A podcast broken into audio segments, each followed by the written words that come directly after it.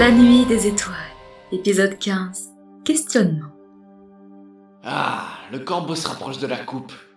Le plus étonnant, c'est qu'ils sont toujours trois dans ce groupe. Pourquoi l'hydre n'a pas encore tué le corbeau? On se rapproche, je le sens Mais tu vas arrêter de jacasser, corbeau de malheur Je commence à en avoir mal à la tête Euh, si je puis me permettre, Non, tu ne peux pas enfin, c'est assez comique. Vous avez mal à la tête, mais laquelle? Vous en avez neuf, vous savez.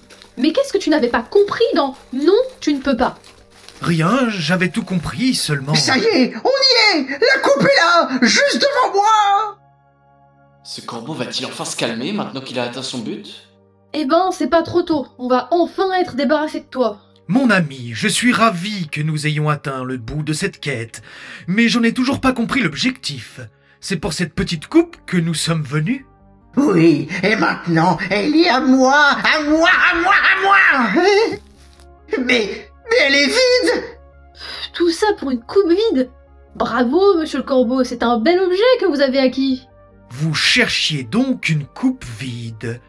Cela fait réfléchir. On pourrait la remplir avec de l'eau, ou bien des grains de sable. Il y en a plein autour de nous. Mais non, je ne cherchais pas une coupe vide Et c'est pourtant ce que vous avez trouvé. Une minute. Si elle est vide, alors il doit y avoir de l'eau quelque part. Encore une fois, si vous cherchiez uniquement de l'eau, nous en avons trouvé plusieurs fois pendant notre odyssée. Ah, et tant pis. Puisque vous insistez, normalement, cette coupe était remplie d'eau venant de la fontaine de Jouvence, voilà. La fontaine de Jouvence? C'est pour ça que tu nous as trimballé partout en parlant de cette coupe? Tu crois à cette légende?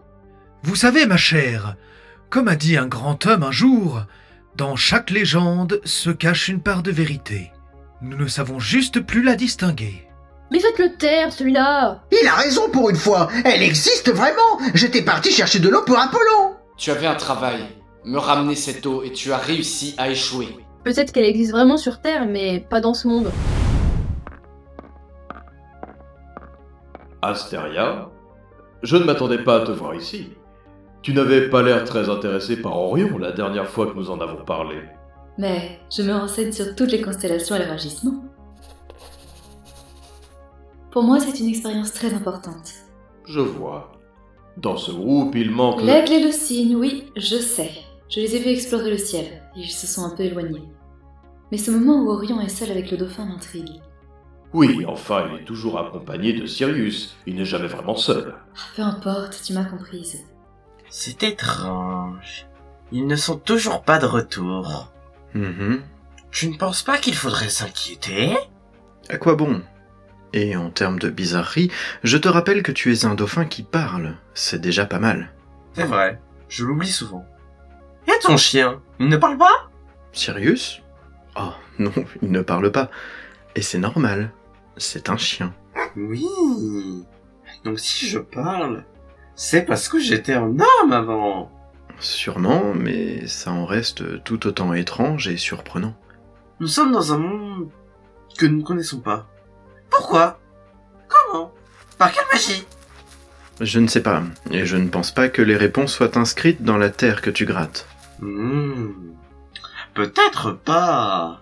Mais peut-être que je peux faire quelque chose avec cette terre. La transformer, la manger, ou la faire Mais disparaître? ils se croient dans un film. Ils vont rien pouvoir faire avec de la terre. Sûrement. Mais ce n'est que le début. Ils vont pouvoir approfondir leur connaissance du ciel, et sûrement plus expérimenter. À demain pour Expérimentation.